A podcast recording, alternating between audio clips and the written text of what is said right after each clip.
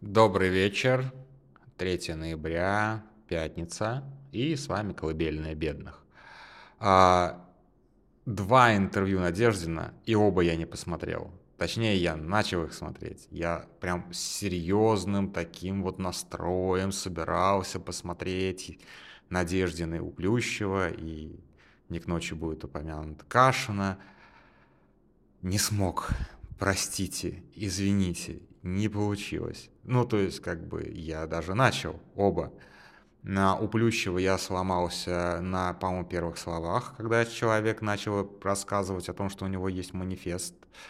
Ну, как сказать, манифест — это когда ты идешь совершать какое-нибудь массовое убийство, а, и ты супер-ультраправый чувак, типа как этот дурачок какой-нибудь в Крайстчерче или этот Брейвик. Вот у Брейвика есть манифест, или у чувака из Крайстчерча есть манифест. А, ну, то есть, как бы, нет, не, может быть, у меня неверная ассоциация, но вот как бы в последнее время люди, которые размещают манифест в интернете, они, как правило, это делают немножечко заранее, перед тем, как идти что-нибудь очень плохое делать. И вот с этой ассоциацией я не могу побороть, побороть, побороть себя, побороть себя, никак не могу, извините. Поэтому как бы сразу прям выключил, у Плющева не смог. Дальше, ладно, окей, я пошел к Кашину. У Кашина как-то немножко поживее было, и манифест вылез, по-моему, то ли на третьей, то ли на пятой минуте. Сначала были какие-то дела родственные, пересказ а, родословный, весьма какой-то такой э, обширный, богатый, честно говоря. Нахрена мне это знать, если это кандидат в президенты? Ну там, ладно, окей. Тема родословной была задана э, дурачком Кашиным а, с такого прям козырного вопроса. Привет, ты еврей? Ну, окей, ладно. Русские налево, жиды направо, как говорил один мой знакомый из двухтысячных. А, правда, после этого он перестал быть таким уродом. Перестал бухать, а после этого перестал быть таким уродом.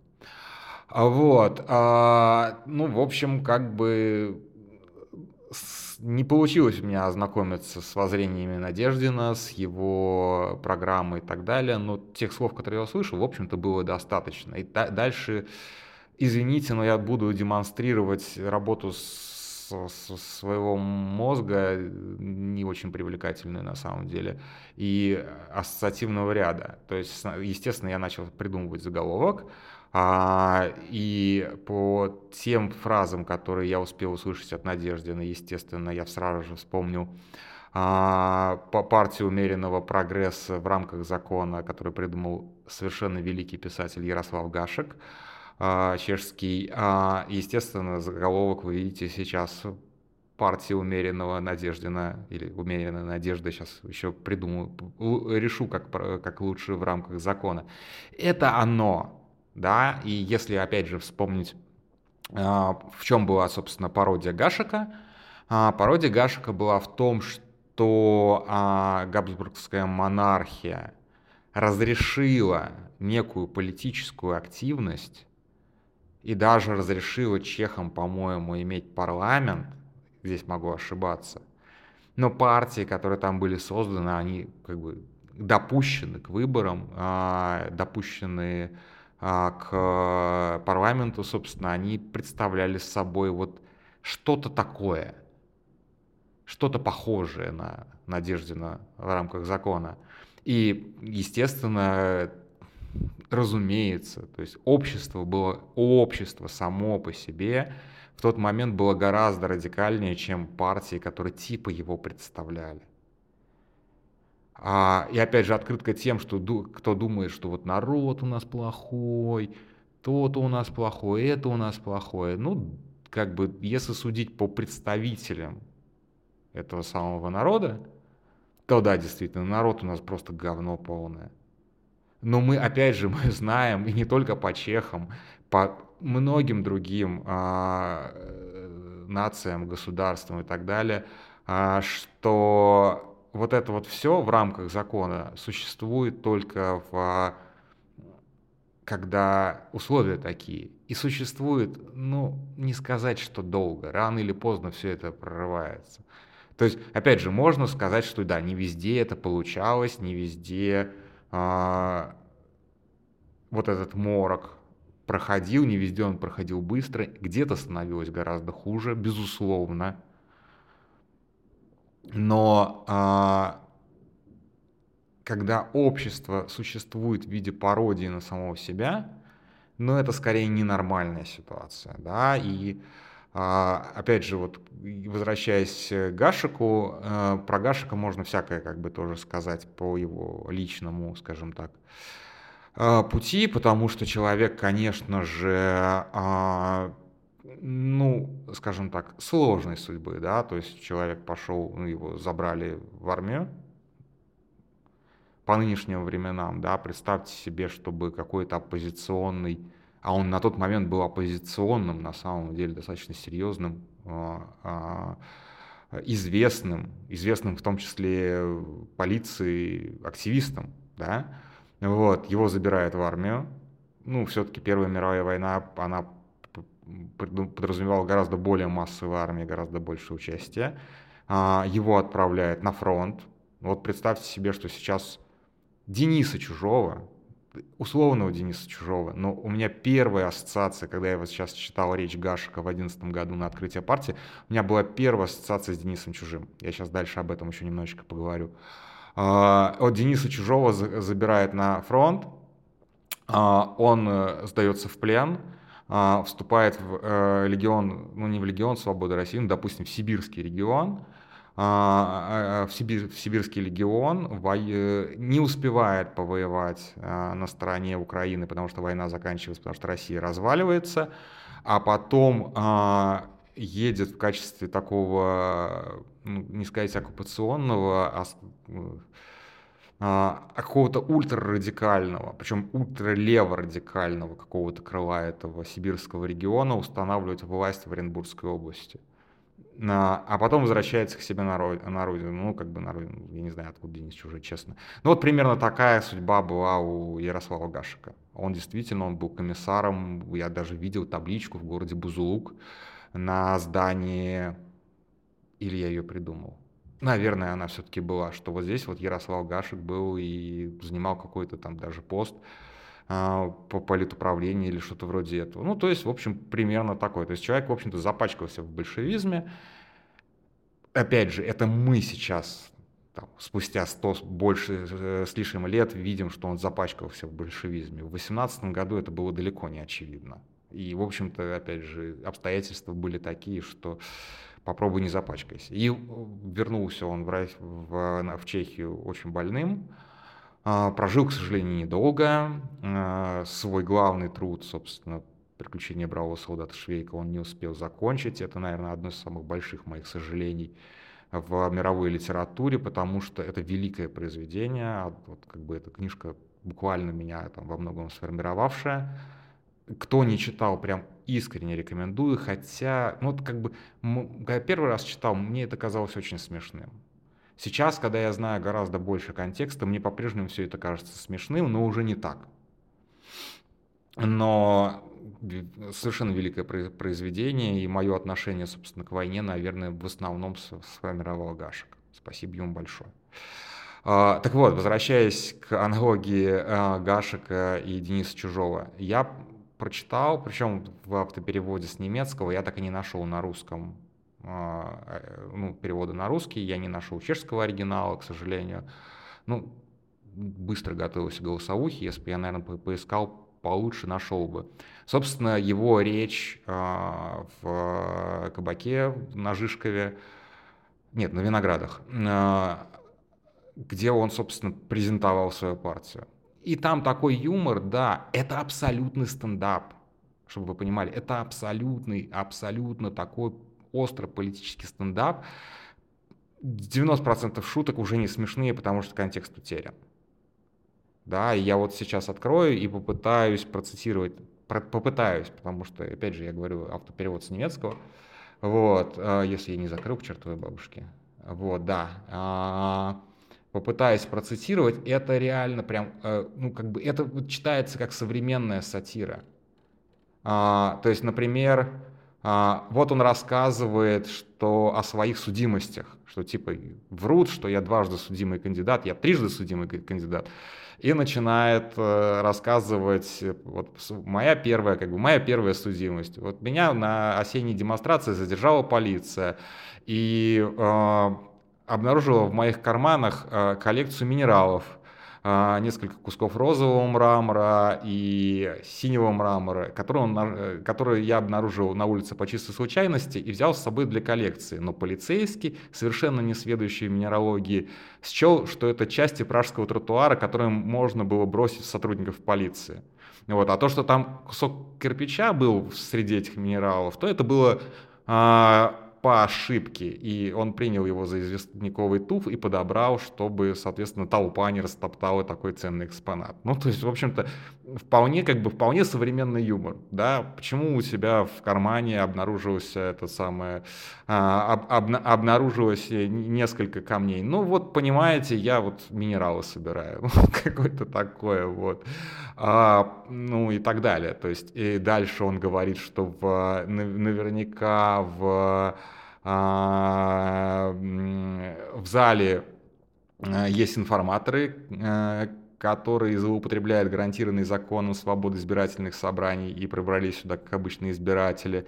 И дальше он описывает, очень плохо в автопереводе, а, как э, полиция применяет захват за шею, и когда там у тебя и правая рука заломлена, и а, правая нога выкручена, но при этом левая нога остается свободной, поэтому ты там что-то можешь ей пользоваться, что-то вроде этого. Ну, то есть вполне себе, как бы, может быть, это вы назовете невзыскательным юмором, но мне кажется, что это достаточно, как бы, я бы с удовольствием послушал номер КВН в таком исполнении, но его, естественно, не будет, потому что КВН у нас тоже существует в рамках э, а, в, в рамках закона, да, умеренный КВН в рамках закона, умеренный юмор в рамках закона. А, и вот прочитав этот текст в таком достаточно хреновом кривом переводе, я для себя окончательно решил, что я обязательно схожу на выступление Дениса Чужого, когда он будет в Праге, потому что э, ну, блин, мне теперь интересно, реально интересно. Но в отличие от Гашика, Денис Чужой не придумывает виртуальную, ну, у него, кстати, была не виртуальная партия, он вполне себе даже подавал куда-то какие-то документы а, на выборах, вот, и как бы как культурное явление, она, а, эта партия, она всегда существует теперь в Чехии. То есть она стала таким неотъемлемым как бы, культурным кодом чешского народа. А у нас такого нет, к сожалению. То есть нам очень сложно стебаться над, э, ну как, не очень сложно, мы и так это делаем, в общем-то, но у нас нет такого вот как бы столетней традиции стеба над э, э, вот этими вот самыми товарищами, которые из себя вот ужас изображают э, несогласие, умеренное несогласие с курсом партии и правительства. Ну, то есть я, опять же, то, что я услышал от Надеждина, вот эти первые 5 минут у Кашина, первые 30 секунд у а, Плющева, ну вот просто как бы, что там? Ну, я не согласен с Путиным. Путин ведет страну не туда. Блин, а что-то менее общее ты можешь сказать? Вот как бы Нино начала задавать вопрос про расследование на ФБК и все остальное, и он там, и он начал сразу же съезжать с темы. И вот тут я выключил да, то есть это, это, это, ну, это просто как бы, ну, ну ладно, как бы, тут вот всерьез обсуждать, что там он говорил или нет, конечно же, я не буду, это, это, это не смешно, а вот спародировать это красиво, наверное, было бы смешно. Наверное, я, к сожалению, так не умею. Ну, то есть это, это, это, это же реально просто смешные люди, которые изображают нам изображает для нас, мы же все-таки целевая аудитория всего этого, как ни странно, да, вот, я уже не говорю там, ладно, Кашин, вот, но Плющев там отнял 30 минут своего эфира на то, чтобы показать этого человека, вот зачем? Лучше бы что-нибудь интересное показал, лучше бы с тем же Денисом Чужим поговорил, блин, вот, ну то есть как бы вот у меня такая, как бы, такая, такое отношение ко всему этому, а, что касается Надеждина и подконтролен ли он Кремлю. Блин, он либераха, для битья которого очень просто бить. Вот просто ленивый его не, не изобьет. Это буквально вот как бы э, бить парализованного. Вот представьте себе а, Адама Кадырова, который на этом ММАшном октагоне бьет парализованного. Вот примерно то же самое, ту, ту, ту, ту же самую э, картину представляет из себя Борис Надеждин. Подконтролен ли, ли он Кремлю? А если бы нет? Был бы он от этого сильнее? Да нет, конечно. И разумеется, разумеется, сейчас вот опять же вспомнили в комментах Суркова, Сурковщину, все остальное. Э, знаком ли он с Сурковым? Да плевать. Он был в одной партии с Кириенко. Вы не забывайте, что у нас сейчас к власти пришла партия СПС. С точки зрения внутренней политики у нас пришла к власти СПС, Союз правых сил. Одно из самых отвратительных на самом деле явлений в а, этом самом, а, во, во всей э, новейшей российской истории. И не надо мне говорить сейчас про то, что Борис Немцов был хороший. Немцов, э, Немцов всегда был вот немножечко, это же был союз правых сил, да, то есть Борис Немцов туда вошел, и Немцов там всегда немножечко в стороне был с особым мнением. СПС просто тельняшку на себя рвала, поддерживая Путина. Немцов не поддерживал Путина в 2000 году. Ну, то есть это же просто как бы это самое, это, это, это ложь. И сейчас Борис, э, этот, э, Надеждин говорит, я был помощником э, Немцова, и как бы, опять же, некому опровергнуть, что он был там главным помощником Немцова. Может, и был, кстати. Немцов не, не, не был идеальным в точки, с, точки, с точки зрения кадра, кадровой политики, он точно не был идеальным. Об этом известно, что он приводил каких-то людей, которые, в общем-то, э, мягко говоря, вот, да. А, я сам когда-то говорил с Надеждином, честно, я, по-моему, какой-то голосовухе это упоминал, а, и я делал интервью с ним там в 2010 или 2011 году. И он мне тогда казал, показался, ну вот типа Арестовича, таким же пиздоболом. То есть вот человек просто, который просто говорит ради того, чтобы говорить, ради того, чтобы говорить. Он, он обещал что-то такое, что он рассказывал там, я не смог нагуглить это интервью, честно. Может, мы его так и не выпустили. Но мне кажется, что выпустили. А, что все, они сейчас там в Подмосковье всех победят, придут во все парламенты, все остальное. И, разумеется, та компания, которую он в, итоге как бы завершил, она ну, закончилась сокрушительным провалом, очередным сокрушительным провалом. Поэтому как бы, ну, мы плавали, знаем, что называется. То есть в этом плане, но опять же, Дальше. Он что, один такой? Надежден. Умеренно надежден. Но ведь нет. У нас практически все и до, и после военное политическое поле было так или иначе завалено вот этими вот умеренно надежденскими товарищами. Да ладно, окей, даже ФБК, даже ФБК, которые сейчас совершенно как бы отморозились, правильно, вот в правильную сторону отморозились, а, с момента отравления, наверное. Даже они пытались играть в, ну, в рамках закона. Ну, их за рамки закона их выгнало само государство. Но даже ФБК, в общем-то, пыталась как бы э, в какой-то мере включать нотки прогресса, э, умеренного прогресса в рамках закона. Не все, в меньшей, в наименьшей степени всех – да, но если говорить про кацистов, так это абсолютная партия умеренных, умеренного прогресса в рамках закона. Давайте бороться не Путина, не с Путиным, а за троллейбусы.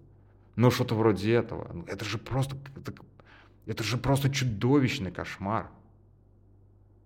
И сейчас они борются, опять же, с Навальным, а не с Путиным. Это абсолютно верно. Как бы это там уж третья, четвертая атака за год, и будут еще атаки. Как бы, почему? Ну, Потому что вот мы как бы в рамках закона. В рамках закона можно атаковать Навального? Да! Поэтому мочим Навального. Все очень просто.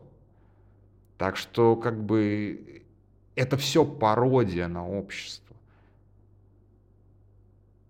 Это все пародия на оппозицию.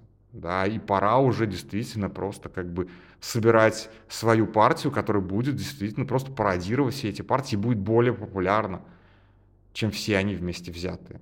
Поэтому вот встречу с Денисом Чужим обязательно, и мы с ним составим политический блок, где он будет выступать с речами, а я буду собирать э, пожертвования. На этом все. Спокойной ночи.